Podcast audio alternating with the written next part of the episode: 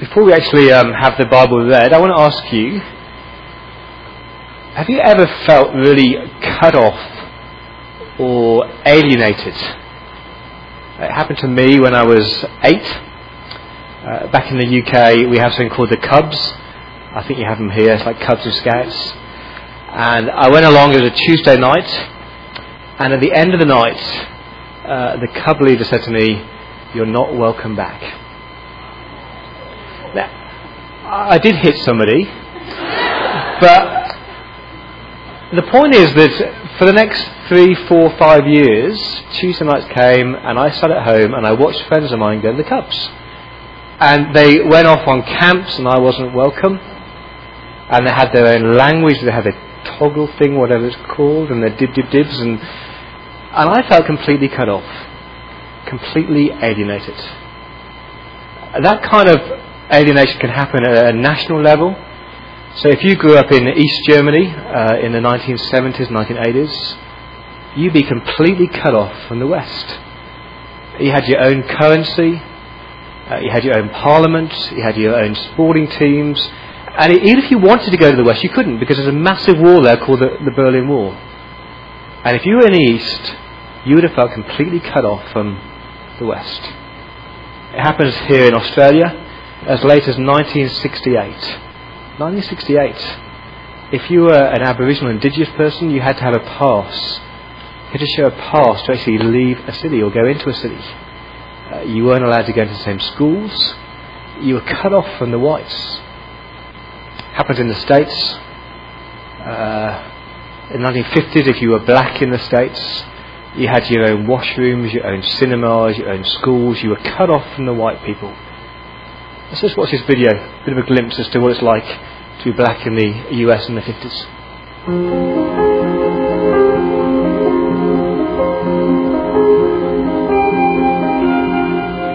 If I could tell the world just one thing, would be we're all okay. And not to worry, cause worry is wasteful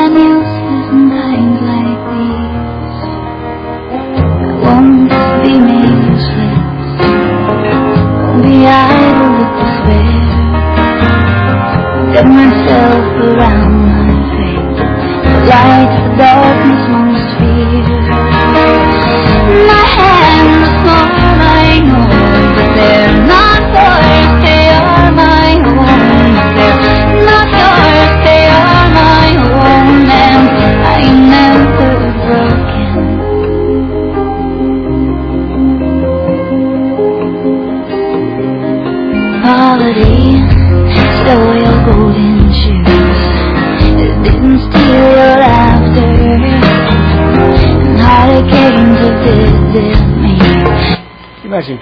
In the 1950s? Uh, you couldn't go into the same bathroom as a white person.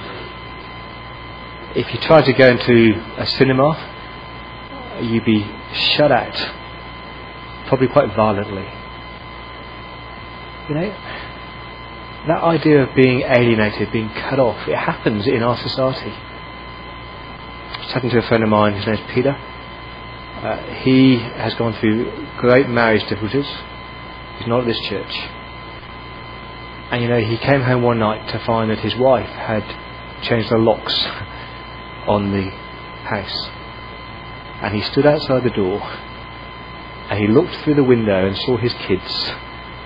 And he, with tears down his face, described what it felt like just to be shut out and to be cut off. When you are alienated or, or segregated, it's painful, isn't it? We do it even here at church. You know, if you don't go to the right school or wear the right clothes or you're not in the in gang, then you're not talked to. And you can feel cut off. It is painful and it's profoundly wrong. And what's the answer to alienation or segregation? Uh, What did you need for Peter to be uh, back inside the house with his wife? You needed a word called reconciliation. Reconciliation is actually when you take two warring parties and you bring them together as one. To be reconciled, it's more than just words, it's more than just a piece of paper. It's when you take two people who have been enemies and you bring them together and they live as united people or reconciled people. That happened in uh, East and West Germany, didn't it? The, the Berlin Wall came crashing down. But it's not enough for a wall to come falling down. These people need to, need to work at that unity and live together as a united nation. Earlier this year, we heard our Prime Minister, and what did he say to the indigenous people? He said the word sorry.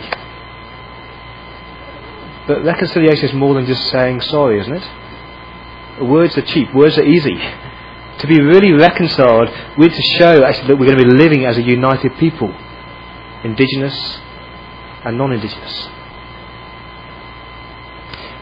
Why am I saying all this?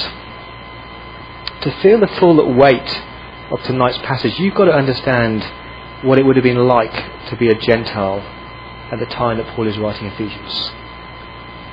See, we sit here, and I'm guessing that most of us here are, are not Jewish. Some of us might be. And we just assume that, you know, of course we can know God, and of course we can walk into God's church, and of course we can be Christians, and of course we can be forgiven.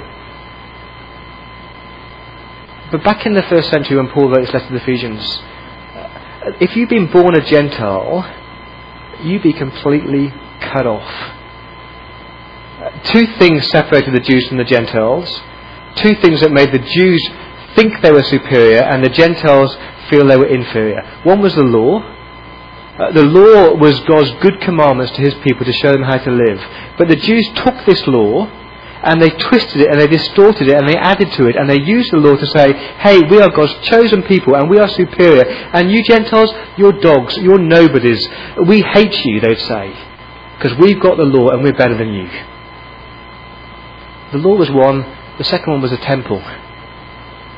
Uh, if you, you know your, your, history, the temple stood in the middle of Jerusalem, and in the middle of the temple was the Holy of Holies. That's where, where God was said to dwell. And then you'd have a, a court uh, for the men only. And then you'd have another court for the women only, the Jews, women Jews, that is. And if you were a Gentile, you had your own court. But your court was just a bit lower than the Jewish courts. And between your court and the Jewish courts, there'd be a wall a, metre and a half thick. And if you were a Gentile, you would stand in the lower court and you would look up to the Jews. And there were big signs on that wall. And it didn't say trespassers will be prosecuted, it said trespassers will be executed. So if you were a Gentile in that time, and there is God's people and there's the Holy Holies where God is, and you're thinking, I'm a nobody. And you're being told you're a dog. And you've been told that you can't know God. Now, how are you feeling? What are you thinking? It hurts to be cut off, doesn't it? It hurts to be separate. You've got to understand that to feel the weight of what Paul is about to say. Let me read it to you. Ephesians chapter 2 verse 11. He says this Therefore, remember that formerly you who are Gentiles by birth, and called uncircumcised by those who call themselves a circumcision, and that done in the body by the hands of men, remember that at that time you were separate from Christ, excluded from citizenship in Israel, and foreigners to the covenant of the promise without hope and without God in the world. But now, but now in Christ Jesus, you who were once far away have been brought near through the blood of Christ. For he himself is our peace, who has made the two one, and has destroyed the barrier, the dividing wall of hostility, by abolishing in his flesh the law with all its commandments and regulations. His purpose was to create in himself one new man out of the two thus making peace, and in this one body to reconcile both of them to God through the cross, by which he put to death their hostility. He came and preached peace to you who were far away, and peace to those who are, who are near. For through him we both have access to the Father by the one Spirit. Consequently, you are no longer foreigners and aliens, but fellow citizens with God's people and members of God's household. excuse me, and members of God's household, built on the foundation of the apostles and prophets, with Christ Jesus himself as the chief cornerstone. In him the whole building is joined together and rises to become a holy temple in the Lord. And in him you two are being built together to become a dwelling in which God lives by his Spirit. Let me pray. Father, thank you for the scriptures. Thank you that we can sit under your word tonight. Uh, Lord, humble us. Lord, would you show us uh, what you've done for us in Christ? Would you refresh us again with the, the wonder of the cross? Uh, would you rebuke us where we need to be rebuked? And would you help us to live as your church? And we ask that for Jesus' sake. Amen. Just two points tonight. The first one is this. Uh, remember, remember that you were once separated or alienated from God. Paul says in verse 11, remember. Remember, verse 11. Verse 12, remember. He's saying, don't forget this. Uh, don't wipe this from your memory. Don't press the delete button. Remember it. And we, we teach our kids, don't we, lest you forget. And he's saying it's easy, once you're sitting in church for a long time, to forget. Forget what it was like before Christ. Now, if you chatted to a 15 year old in East Germany today, they would have no idea what it was like before that wall came down. A 40 year old would, and they'd remember. And you and I have got to actually get somehow under the skin here and try and imagine and remember what it was like. What was it like? Uh, verse 12. You were separated from Christ. Uh, Christ wasn't on your radar. The, the idea of Messiah, uh, you had no concept of that. You were separate from Christ. You were excluded from citizenship in Israel. You were separate from Israel. You didn't have a Jewish passport. You couldn't get a Jewish passport. And without that Jewish passport, well, you were, you were cut out and you were excluded. It's like being in the alien queue at the airport. You were separate from Christ, you were separate from Israel, you were foreigners to the covenants. Uh, that promise that God made, that He would be their God and they would be His people, He made that His chosen people Israel, and you were foreigners. You were away from it. Uh, the, the, damning one is without hope. Uh, because before Christ, yes, you had dreams, yes, you had aspirations, but you had no hope. You had absolutely no certainty of, of where you're heading. And then he says, without God. Without God in the world. You go about your daily life, you could earn lots of money, you could have a happy family, but you've got no hope and you've got no God. Because that's what life was like before. Remember that. I think you and I forget forget what we've been rescued from he says that if you're not a Christian, if you're without Christ, then you are helpless, you're Christless, you're hopeless, and you're godless. It's a pretty bad state to be in, isn't it? And I think you and I can often sit here and just we walk into church as though we belong here and you know it's easy for us, and we forget actually, no, we don't deserve any of this. And you can sit at your, your, your table with your family or your friends or people you love, and you don't talk like this in that language. If they're not with, if they're not with Christ, then yes, they are hopeless and they're godless and they're hopeless. And we need to capture the depth from which you've been rescued. Remember what you were like without Christ. Because then you can rejoice. Secondly, rejoice that you're now reconciled through Christ.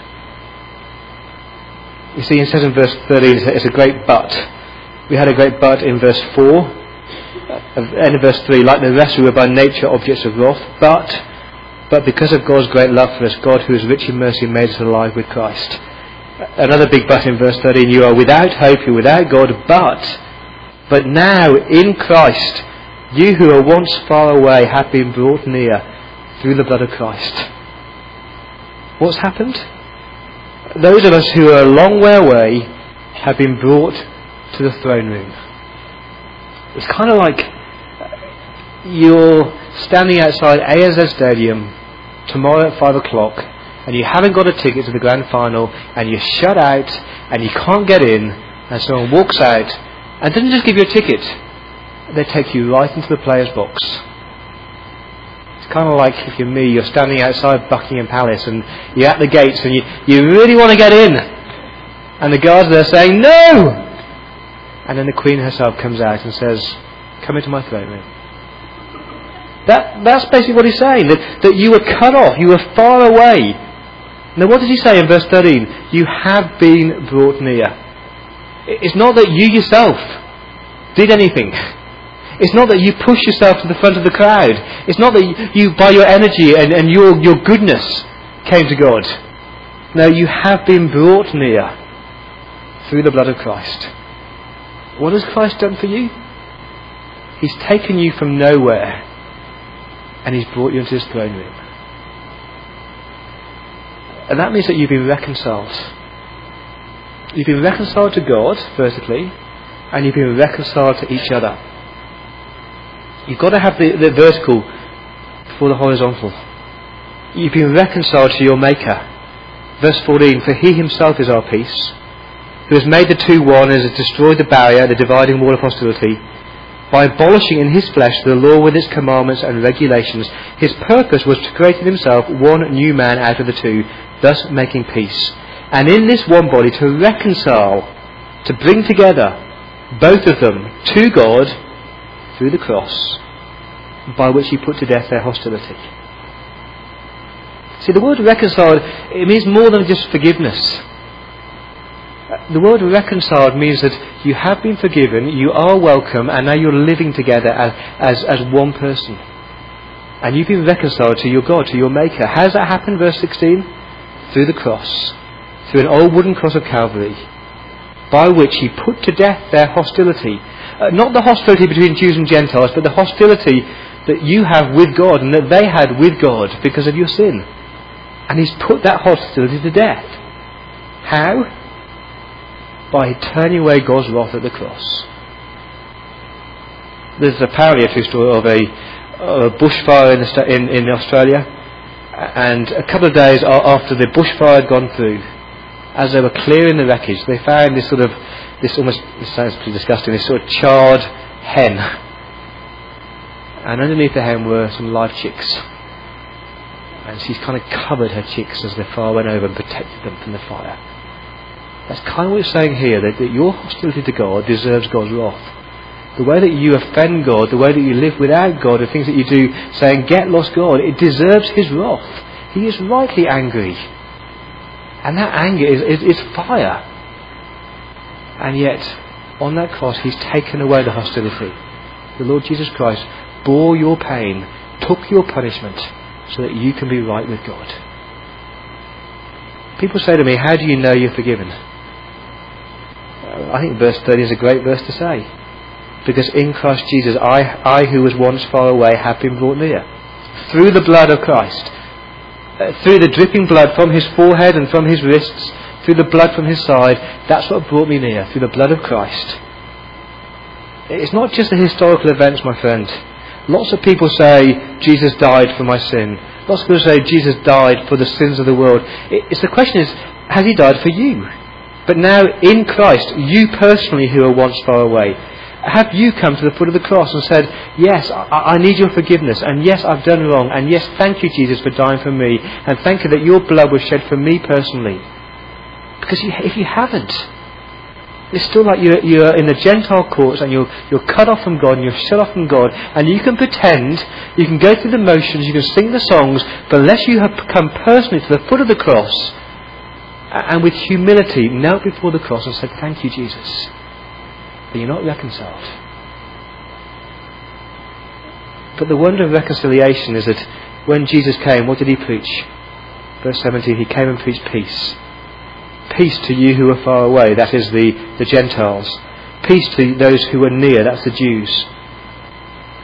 And if you've understood reconciliation, the wonder is there in verse 18. For through him we both have access to the Father by one Spirit if you've understood you're reconciled, it means that you can walk into the throne, throne room of God, you can bring Him your requests, Uh, you can sit at his feet, you can pray, you can, you can experience what it is to be a child of God, to be adopted, to be forgiven. It's the most beautiful thing, isn't it? To know that you're forgiven. And to know you can talk to him as your father because you've been reconciled. You've been reconciled to God, and that means you must be reconciled to each other. Often we, you know, we pray for peace, don't we? Pray for peace between uh, the, the Israel and Palestine. But you know, there'll never be real peace until actually both those sides have been reconciled to God. You can't have the horizontal peace without the vertical peace. It's like uh, when I've got a, couple who are going through really hard times in their marriage. What I say to them is, no, get right with God. Put God back at the centre. That will help you in your reconciliation with each other. It doesn't guarantee it, but it's going to help it. And he says that if you have been reconciled to God, then you are reconciled to each other. Uh, look at verse 14. He himself is our peace, who has made the two one. He's destroyed the barrier, that is, the, law, the dividing wall of hostility, by abolishing in his flesh the law with its commandments and regulations. And all those rules about washing and all those rules that the Jews made up, he's abolished all of that. Uh, the commandments are still good, but they're not the way to be right with God. And he's taken that and said, no, no, it's not about law keeping, it's about trusting in my Son. And he's made us one. What was his purpose in verse 15? To create himself one new man out of the two, thus making peace. It struck me this week, you know. Uh, before Christ, there, there, were, there were two groups of people. There were the Jews with their laws and their regulations and their temple, and then there were the, the Gentiles. Now, what have you got after Christ? God doesn't just add the Gentiles into a Jewish community. After Christ, you've got three groups of people. You've got the Jews, who are still stuck with their laws and their circumcision and all their regulations. They don't, they don't recognize Christ. And you've got the Gentiles who are hopeless and Christless and godless. And you've got a third entity. And it's called the church. It's called the church. Where Jews and Gentiles together are united and they're one. Oh, you don't stop being Jewish, or you don't stop being Greek, or you don't stop being Italian, but you're one in Christ. And that is the church. And friends, if we've understood that, it's, it's through the church that God has chosen to demonstrate the reconciliation that He has brought. That's got to affect the way that we relate as church, hasn't it? That's what he says in verse 19. He says, You are no longer foreigners and aliens. You're no longer shut out. You're no longer in the alien queue. But what are we? We're fellow citizens with God's people. We're brothers and sisters in Christ. We're members of God's household, that is the church. And the church, verse 20, is built on a foundation. It's called the apostles. They're the people who saw the risen Christ. It's called the prophets. They're the, they're the post resurrection spokesman, if you want. But who's at the centre? Who's the cornerstone? Verse 20, with Christ Jesus himself as a cornerstone. He gives the shape to the church. He gives the shape to the body. And in him, the whole body is joined together and rises to become a holy temple in the Lord. And in him, you two are being built together to become a dwelling in which God lives by his Spirit. See, if you'd lived in Ephesus if you've been to Ephesus, one building dominates. It's called the Temple of Diana or the Temple of Artemis.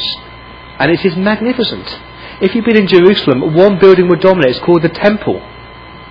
And what, what God is saying here is that we're not blown away by buildings like a temple anymore. What we should be blown away with is what? The people called the church. That is how God has chosen to show that He's living amongst us, dwelling amongst us by His Spirit if we're founded on Christ, we're built on the apostles and, and the prophets, then we as a church are a holy temple in the Lord. What that what will that mean for us? What will it mean for you and I to be reconciled with each other? Number one, three quick things. It matters how we relate. It matters how we relate. You know, if the person sitting next to you is in Christ and you are in Christ, then you are brothers and your sisters. If there needs to be some reconciliation, then work at it. If there's hurt or there's grudges, then work at it. It matters how we relate to each other because we are the church. We're a living, breathing, walking, talking demonstration of reconciliation. It matters how we relate to the new people that come to our church. How dare we put up new barriers and new barricades again? How dare we put a, a barricade called social class or, or looks or intelligence? How dare we do that? They've all been broken down through the cross. How dare we put up new barriers based on whether you're trendy or whether you're not trendy? Whether you went to the right school or the, the wrong school? How dare you put on barriers depending on whether you live in a certain part of Kirkby or another part of Kirkby? It matters how we relate. You know, if we've understood reconciliation, you will work hard at welcoming all people. And if there does need to be some forgiveness and some reconciliation with each other, please, I'm urging you, work hard at it. We're the living, breathing, walking, talking example of reconciliation. It matters how we relate. It matters what we preach. It matters what we preach because the reconciliation comes through what? Through Jesus. You see, we could easily just put on lots of social action things here at church, lots of social events, lots of good works, but unless we're preaching Christ, unless we're preaching the cross, we're not actually reconciling people to God. Yes, we're reconciled to each other and we're a nice, happy club, but without Christ, people are still helpless and godless and hopeless. It matters that we preach Christ crucified. It matters that people understand the cross of Christ. It matters that they understand it's by the blood that they're reconciled and by nothing else. It matters. And if I stop preaching Christ, please tell me. Please rebuke me. It matters how we relate. It matters that we keep preaching Christ. And lastly, we're not surprised when disunity happens. I'm not surprised when disunity happens in the church. You know, because that is the devil's best weapon to try and show the world that the cross didn't really work. Because people out there on the street, you know, they don't often listen to a sermon. They don't often walk into a church building. But what they see is Christians in the way that they relate to each other. And what better way for the devil to say, you know, Christianity doesn't really work and the cross is a waste of time than to have a church and have Christians are, are, are disunited. You may be here tonight and you may be sitting here and you've never really been reconciled to God. Oh, you've sat in church for many weeks, you've sung the songs, but you yourself are not united with Christ, you're not in Christ, you're not sheltered under the blood of the cross. And I'm pleading with you, I'm urging you. It's not enough to be reconciled to each other. Please be reconciled to God. There's a simple way to do that. Simple way to do that. You just come to the cross and you say, Thank you, Jesus, for dying for me. Thank you for your blood that was shed for me. Thank you that you forgive me. Please help me to live as a reconciled person. I'm going to pray that prayer in a minute. But there may be some people here tonight who you have been reconciled to God, but actually you're not reconciled to each other. And I'm going to give you a moment now just to think. Maybe there's an individual that you need to be reconciled to. Maybe there's a relationship where there's still hurt and there's still grudges. That you need to do business with that person to show that you've been reconciled to God and therefore reconciled to each other. Then with a prayer prayer. So a moment to think. Then I'll pray a prayer for those who for the first time might like to be reconciled to God.